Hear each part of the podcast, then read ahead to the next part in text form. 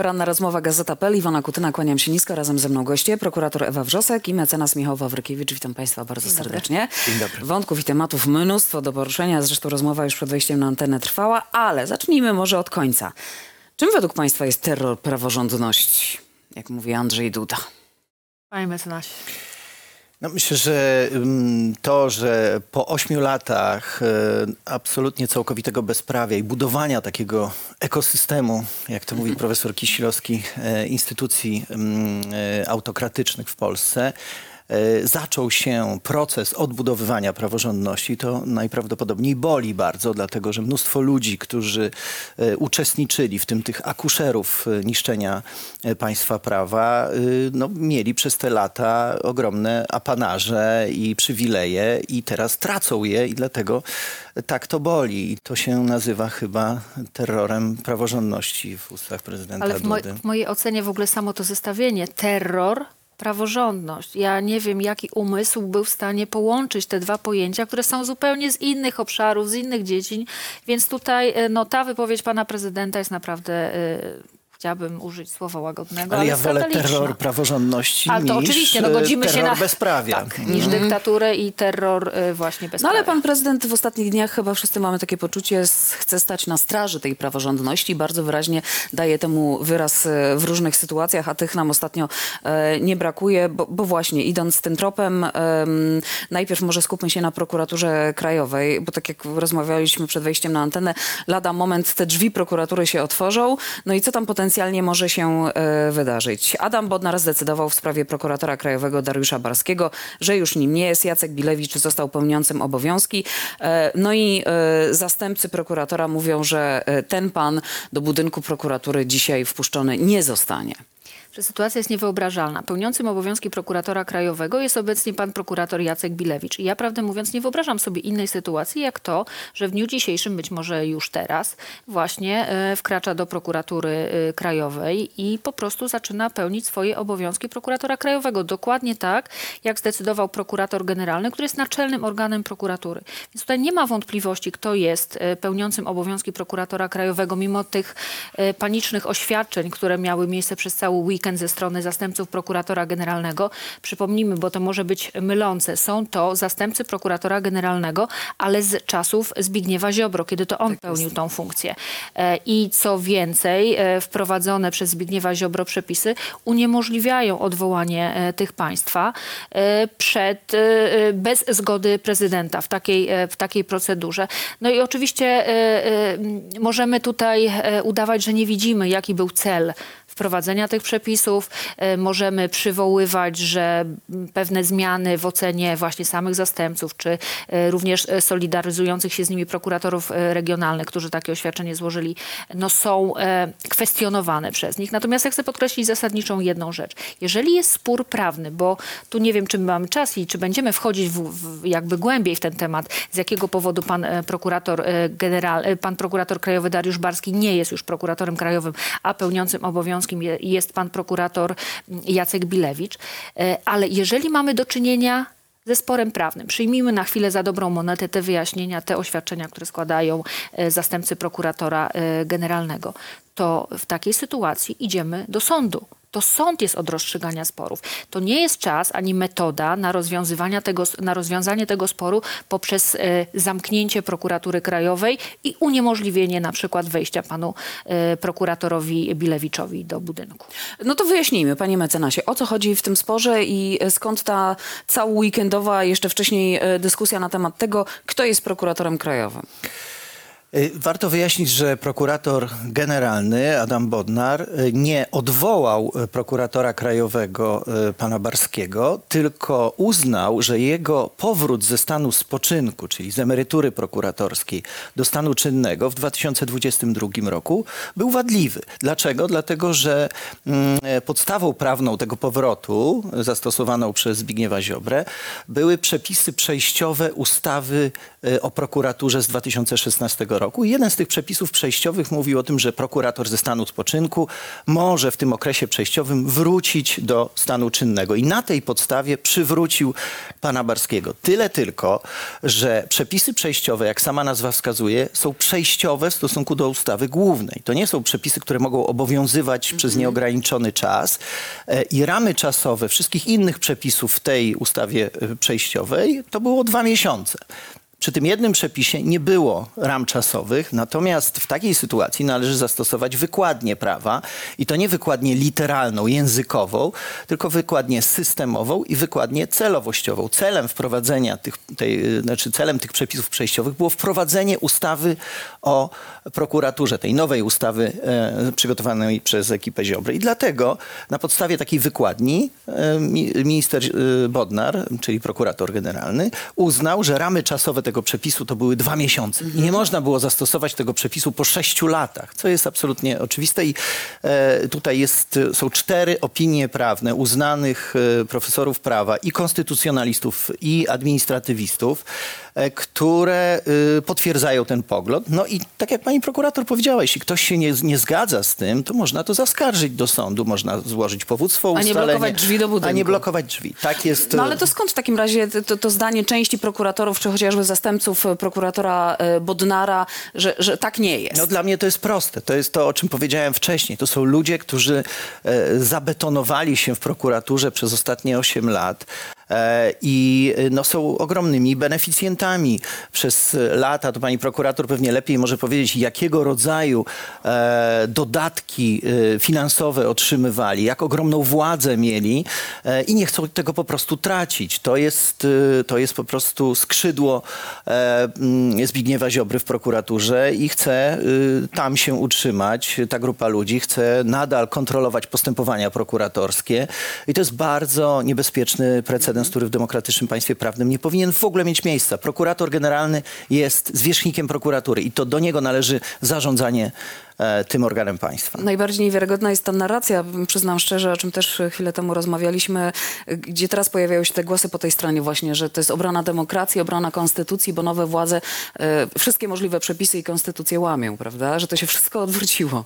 E, Ja może jeszcze tylko dodam, nawiązując, że tu z jednej strony chodzi o utrzymanie właśnie dotychczasowych stanowisk, wynagrodzeń, e, funkcji, które te osoby e, pełnią, dlatego że dysponentem e, stanowisk i tym, który zgodnie z aktualnym prawem o prokuraturze decyduje o obsadzie kadrowej i to od szczebla prokuratury rejonowej przez wszystkie szczeble, w tym właśnie te najbardziej eksponowane stanowiska w prokuraturze e, krajowej, jest prokurator krajowy. Stąd te wszystkie głosy oporu. Ale nie chodzi tylko jakby o wynagrodzenia i jakieś benefity z tego tytułu. To jest również realny strach przed odpowiedzialnością, co ci wszyscy prokuratorzy i w jaki sposób manipulowali postępowaniami przygotowawczymi, w jaki sposób, w sposób wywierali e, wpływy e, na e, tok poszczególnych śledztw, nie e, zgodnie z prawem, a w interesie partyjnym Zbigniewa Ziobry. Więc to jest taka wybuchowa mieszanka i, i te oświadczenia e, publikowane przez e, mm, proku- zastępców prokuratora generalnego o tym świadczą, która popycha ich do tego rodzaju skrajnych działań, które nigdy nie miały miejsca w prokuraturze i nigdy nie powinny mieć miejsca. I ja może powiem jedną bardzo ważną rzecz, bo my dyskutujemy o takich, bym powiedziała, ruchach kadrowych i, i różnego rodzaju niepożądanych sytuacjach w prokuraturze, ale wszyscy państwo e, muszą mieć tą świadomość, że prokuratura funkcjonuje normalnie. Każdy z was, jeśli ma jakąś sprawę w prokuraturze, jeśli dzisiaj tam miał na przykład przyjść, załatwić e, coś, jak najbardziej prokuratorzy wszystkich jednostek wykonują swoje obowiązki, wykonują swoje obowiązki rzetelnie, a to to jest margines. Oczywiście on jest najbardziej jaskrawy, bo jest taki e, spektakularny, ale to jest margines funkcjonowania prokuratury i naprawdę proszę się nie martwić, że e, którakolwiek z tych osób, jeśli zostanie pozbawiona stanowiska, e, to to wpłynie negatywnie na, na funkcjonowanie prokuratury jako takiej, jako instytucji. Nie bez znaczenia Wręcz jest to, że to dwadzieścia parę osób tak naprawdę protestuje na 6 tysięcy prokuratorów. Mhm. No tak, wspomniała Pani o dość istotnej kwestii tego, jak e, wiele spraw było, nie wiem, oddalanych. Prokuratura się nimi nie zajmowała. Ostatni taki przykład e, był e, w sobotę, była piąta rocznica ataku na prezydenta Gdańska, Pawła Adamowicza i tam na scenie występował między innymi jego brat, który wyraźnie o tym powiedział, że wiele razy zgłaszał tę mowę nienawiści, to zadowolenie i satysfakcję, że, że Paweł Adamowicz został zamordowany. W hej, hejt się w internecie pojawiał i b- sprawa była zgłaszana do prokuratury i nikt z tym nic nie zrobił. Te sprawy w ogóle nawet często odpowiedzi nie otrzymywał na, na, na te I o tego rodzaju tematy. sytuacjach powinniśmy pamiętać, ilekroć e, będziemy słyszeć oświadczenie czy pana prokuratora Hernanda, czy pana prokuratora Ostrowskiego, którzy mówią o niezależności prokuratorskiej, o bronieniu e, pewnych standardów funkcjonowania prokuratury. To jest czysta hipokryzja. E, Ale wspomniała też Pani o jednej rzeczy, że prokurator generalny wszczyna postępowanie wyjaśniające wobec e, swoich zastępców, tak? To jest informacja, która w dniu dzisiejszym pojawiła się na stronie Ministerstwa Sprawiedliwości, że pan prokurator generalny zgodnie z przysługującym im mu uprawnieniem e, może zażądać wszczęcia postępowania na razie wyjaśniającego, to jest taka faza poprzedzająca postępowanie dyscyplinarne, właśnie wobec tych osób, które no tak bym powiedziała z naruszeniem przepisów ustawy, no wypowiedziały mu posłuszeństwo. Prokuratura na bazie tych przepisów aktualnie obowiązujących, mam nadzieję, że one e, zostaną zmienione, jeśli tylko odpowiedni moment polityczny w tym zakresie się pojawi, e, e, stanowi o tym, że prokuratorzy są hierarchicznie podporządkowani i są zobowiązani wykonywać polecenia swoich przełożonych. Sytuacja, w której zastępcy prokuratora generalnego, tylko tak jak znowu podkreślę, to nie są zastępcy prokuratora Bodnara w sensie takim stricte, to są zastępcy jeszcze pana e, Zbigniewa Ziobry, no wypowiedzieli posłuszeństwo prokuratorowi generalnemu. E, ta instytucja musi funkcjonować. Muszą być właśnie prowadzone śledztwa, muszą być wyjaśniane ludzkie sprawy i nie ma miejsca na rokosz ze strony osób, e, które w takim wąskim, partykularnym interesie dla obrony własnych stanowisk i e, żeby uniknąć odpowiedzialności, podejmują tego rodzaju działania. Więc jest to bardzo słuszna decyzja, a jeśli chodzi jakby o skutki, co dalej może nastąpić, bo to jest dość istotne, e, w postępowaniu dyscyplinarnym e, prokurator, e, jeżeli waga przewinienia, a w mojej ocenie w tych przypadkach jest to rzeczywiście dość ciężkie przewinienie dyscyplinarne, za tym przemawia, można prokuratora zawiesić e, w wykonywaniu obowiązków służbowych, odsunąć od wykonywania czynności prokuratorskich, bo jest to jakby sprzeczne z interesem właśnie funkcjonowania prokuratury, jest to sprzeczne i, i stanowi zagrożenie dla funkcjonowania prokuratury, a co za tym idzie, również istnieje możliwość obniżenia takim prokuratorom wynagrodzenia. Dzisiaj może już trwa nawet, bo nie, nie było informacji, o której godzinie prezydent spotkać ma się z Dariuszem Barskim, o 11 z e, premierem e, Tuskiem. E, to po co według Państwa z prokuratorem Barskim prezydent się spotyka? Rozumiem, że chodzi o podtrzymanie takiej narracji, że on stoi po jego stronie i że uważa, że jego odsunięcie od wykonywania obowiązków jest zgodne z prawem. Ja myślę, że zdecydowanie to jest jakaś tam manifestacja, kolejna manifestacja polityczna e, prezydenta, która wpisuje się w ten cały ciąg e, tego typu e, narracji, która podkreśla, że wszelkie działania nowej władzy są niezgodne z prawem. E, Teraz bardzo głośno prezydent krzyczy o naruszaniu praworządności, e, przy czym jakoś przez ostatnie 8 lat e, nigdy tego nie robił. E, W sytuacji, w której mieliśmy naruszenia praworządności niewyobrażalne, kiedy mieliśmy do czynienia z budowaniem e, autorytarnego państwa i kiedy mieliśmy cały szereg wyroków przede wszystkim, które o tym mówiły, które to stwierdzały. E, I to nie była kwestia opinii, e, ekspertyzy e, czy przekonania prezydenta, tylko było to e, stwierdzone w wyrokach zarówno obu europejskich trybunałów, jak i polskich sądów, w tym Sądu Najwyższego i NSA. E, I wtedy prezydent nie zabierał głosu, nie mówił o łamaniu praworządności, a wręcz przeciwnie, bardzo aktywnie uczestniczył w procesie łamania zasad i konstytucyjnych, i standardów europejskich. E, Przecież sam inicjował cały szereg ustaw, podpisywał ustawy, jak choćby tę ustawę o prokuraturze, e, mówię o nowelizacji z 2023 roku, która, której intencja była oczywista. No, przesunięcie całego szeregu, właściwie większości kompetencji prokuratora generalnego do prokuratora krajowego, na którego odwołanie musi zgodzić się prezydent, e, no, no było oczywiste w jakim celu to było zrobione? Po to, aby w razie utraty władzy e, nowy prokurator generalny, czyli minister sprawiedliwości, nie mógł wykonywać w pełnym zakresie władztwa No nad prokuraturą. I to się teraz dzieje e, i prezydent podpisał tę ustawę, więc e, krzyczenie o naruszeniach praworządności jest hipokryzją najwyższego stopnia. I to jest to, o czym pani prokurator powiedziała, to odwracanie wektorów, zmiana nazw, pojęć, cała ta dialektyka autorytarna PiSu w zakresie e, prawa, ustroju, e, no to było jedno wielkie kłamstwo i manipulacja. Nic z tych rzeczy, które było przeprowadzane, które były przeprowadzane w ramach tak zwanych reform wymiaru sprawiedliwości, nie ostało się e, jeśli chodzi o weryfikację na poziomie wyroków sądów europejskich. Wszystkie te zmiany zostały zakwestionowane jako łamiące podstawowe standardy zapisane zarówno w traktatach, jak i w konwencji.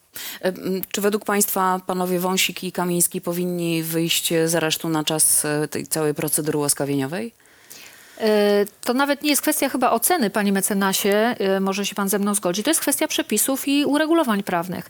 Przepisy stanowią, w jakich to sytuacjach na czas trwania procedury ułaskawieniowej, która została zainicjo- zainicjowana przez prezydenta aktualnie, można wstrzymać wykonanie kary, zarządzić przerwę. W szczególności dotyczy to takich sytuacji, w których okres pozostały do odbycia kary jest stosunkowo niewielki, bądź ze względów humanitarnych, ciężka choroba, czy skazanego, czy osób e, najbliższych. To są różnego rodzaju sytuacje szczególne i wyjątkowe. W żadnym aspekcie, jeśli chodzi o pana e, Kamińskiego czy Wąsika, takie okoliczności nie są znane, więc e, w moim zawodowym przekonaniu, bo tak jak mówię, to już nie, nie chodzi o kwestię opinii osobistych, nie ma przesłanek kodeksowych, żeby wstrzymać wykonanie kary na czas trwania procedury ułaski- ułaskawieniowej, czy zarządzić zwolnienie e, skazanych z aresztu. Co więcej, ta procedura, ona też jest uregulowana e, konkretnymi zapisami w e, procedurze karnej. Teraz to sądy, sąd pierwszej instancji, sąd drugiej instancji, przy udziale prokuratora będą wydawać opinie, czy w ogóle zachodzą przesłanki do zastosowania wobec tych skazanych e, ułaskawienia. I zwrócę może jeszcze uwagę, że w przypadku negatywnych opinii sądu ta procedura się kończy. Tutaj nie ma dalszego ciągu w postaci przekazania Ale wtedy prezydent może e, ułaskawić, po prostu ułaskawić obu panów? na zasadzie konstytucyjnej, nie na zasadzie przepisów KPK. E, jeszcze dwie kwestie dodam do tego, co pani prokurator powiedziała. Mianowicie bardzo ważne jest zgodnie z samymi przepisami e, kodeksu postępowania karnego 561 i następne mówią o tym, że ogromnie istotna jest postawa, e, zachowanie sprawcy po wydaniu wyroku.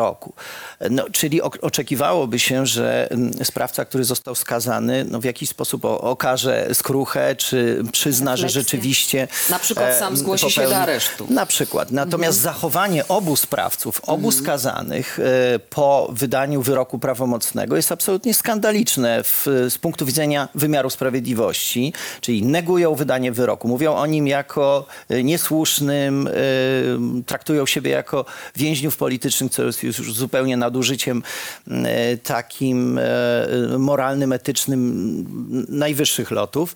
E, W związku z czym to nie, nie wskazuje na to, żeby, żeby istniały ważne przyczyny, bo o ważnych, szczególnych przyczynach mówi kodeks, kiedy, kiedy prokurator generalny mógłby zastosować to, tę przerwę w wykonywaniu kary. No jest jeszcze taka kwestia przyzwoitości zwykłej.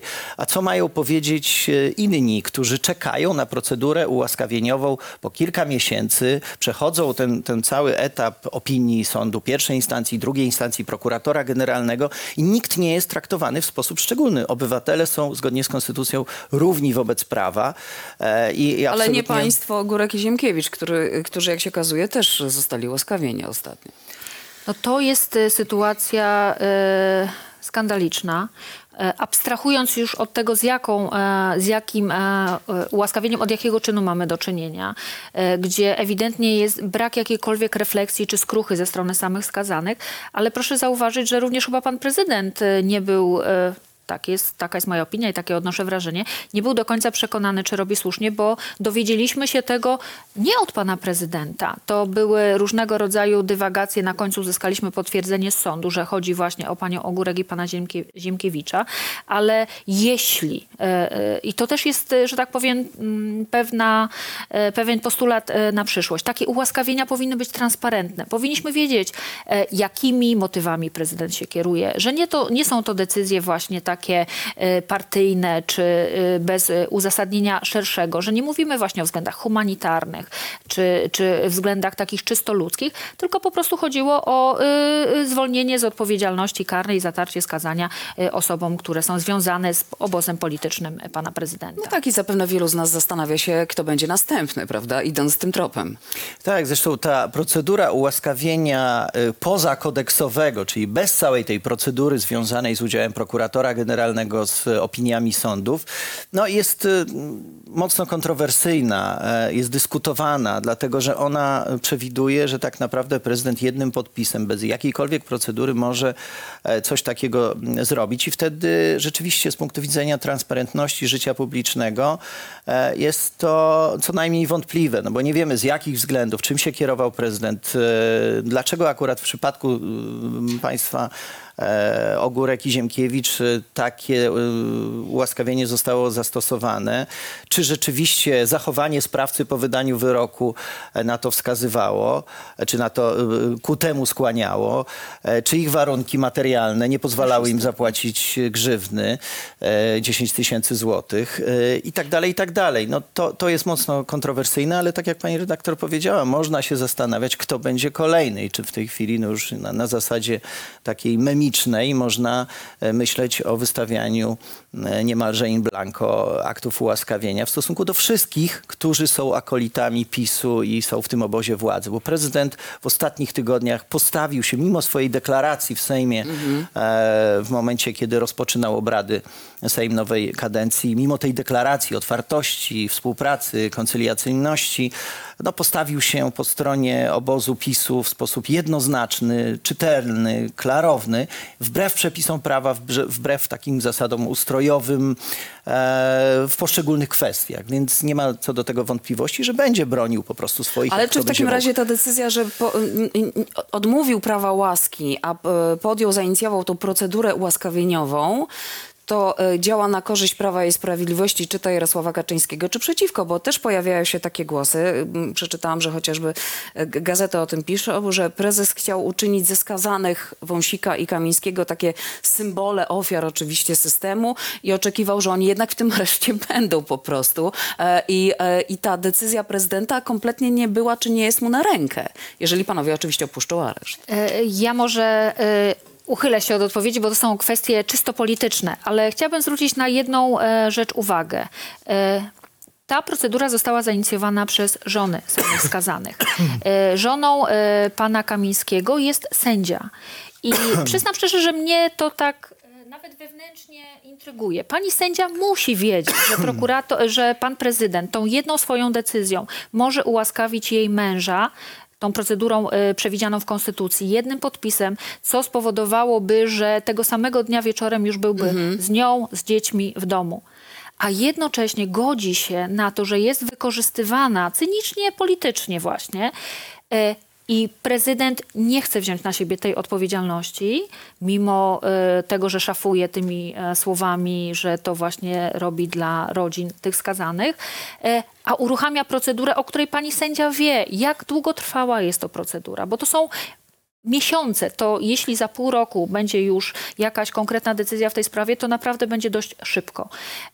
I naprawdę ja przyznam szczerze, jako kobieta nie jestem w stanie sobie wyobrazić, jak e, pani Kamińska jest w stanie później e, uczestniczyć czy w demonstracjach, e, w tych, które miały miejsce, wiedząc, że właśnie z jej rodzinnej tragedii, bo to jest rodzinna tragedia, tak u pani Kamińskiej, jak i u, u pani Wąsik, jak u każdej żony, której mąż idzie do więzienia, jak po prostu ugrywa się pewne cele polityczne i ona jeszcze w tym uczestniczy. To jest dla mnie niewyobrażalne. Jedno sprostowanie. Pani Kamińska jest neosędzią, e, wadliwie powołaną przy udziale neo Bardziej mi chodzi o znajomość przepisów, e, a niekoniecznie o tą formalną część. A i- jeżeli kończąc wątek jeszcze obu panów, e, chodzi o ten strajk głodowy. Najpierw Mariusz Kamiński, później Maciej Wąsik. Z tych informacji, które do nas e, docierają, ja już czytałam taką informację, że w kodeksie karnym wykonawczym e, wspomniane jest wprost, że skazanemu nie wolno między innymi odmawiać przyjmowania posiłków dostarczanych przez administrację zakładu w celu wymuszenia określonej decyzji lub postępowania, a także powodować u siebie uszkodzenia ciała lub rozstroju zdrowia, jak również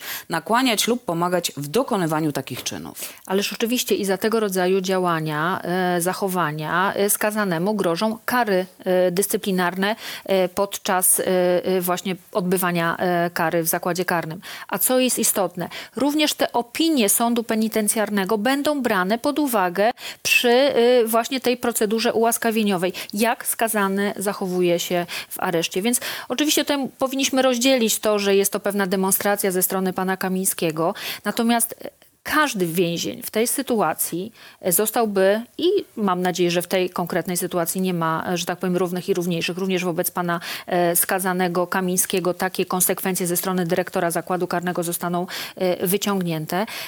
A co jest najbardziej chyba przykre w tej sytuacji, no może być on przymusowo żywiony, więc ja nie wiem, czy to również nakręcając te emocje polityczne nie zostanie wykorzystane. Natomiast to jest procedura przewidziana w kodeksie karnym wykonawczym. Nie ma w tym nic nadzwyczajnego.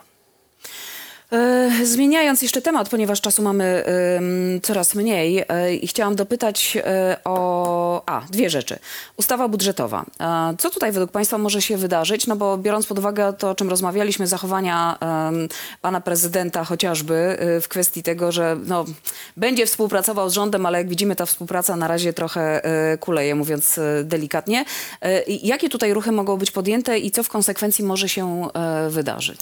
No, pan prezydent zapowiedział e, wprost, że będzie wetował wszystkie ustawy, które, y, które ym, uchwali Sejm. Tej jednej budżetowej nie może zawetować, e, natomiast może ją odesłać do Julii Przyłębskiej, do tego fasadowego, mm, nie niezależnego quasi trybunału.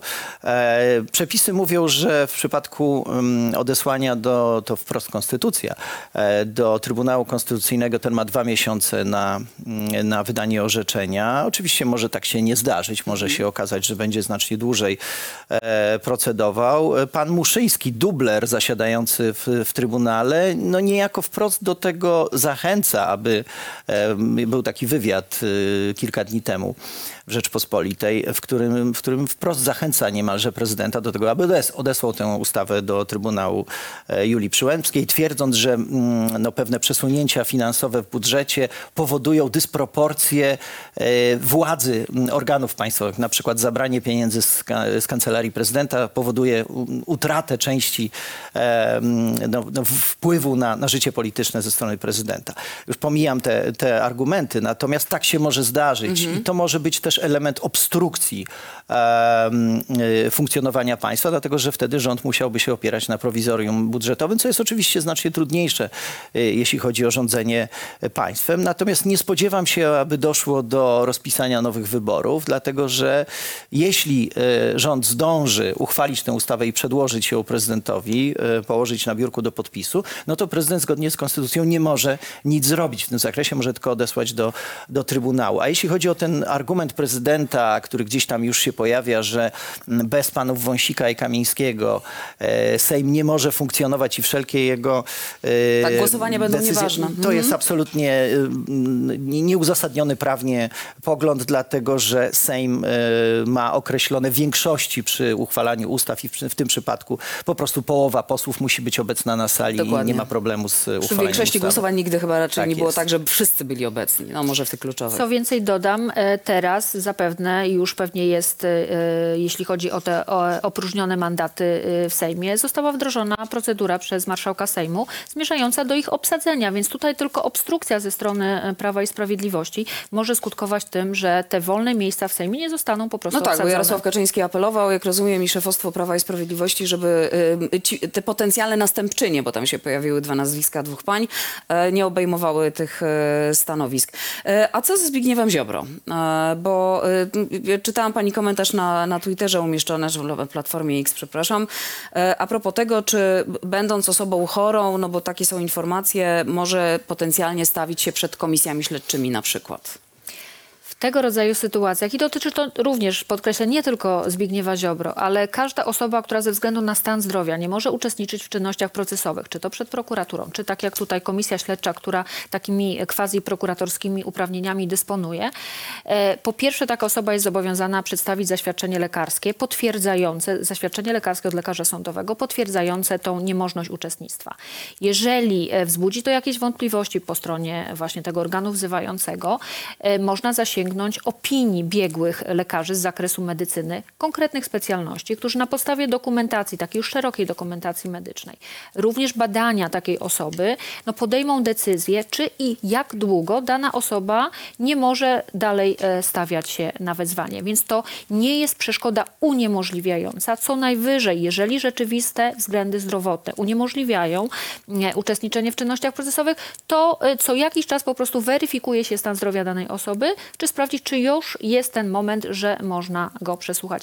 I ta procedura, mam nadzieję, będzie bardzo tak rygorystycznie stosowana również wobec e, pana Zbigniewa Ziobry, e, bo oczywiście ja osobiście i pewnie nie tylko ja życzymy mu wszyscy zdrowia, nikt z nas e, ani z naszych rodzin nie chciałby być w takiej sytuacji. Natomiast e, no, tego rodzaju okoliczność nie wyłącza odpowiedzialności karnej. Zasada konstytucyjnej równości wobec prawa.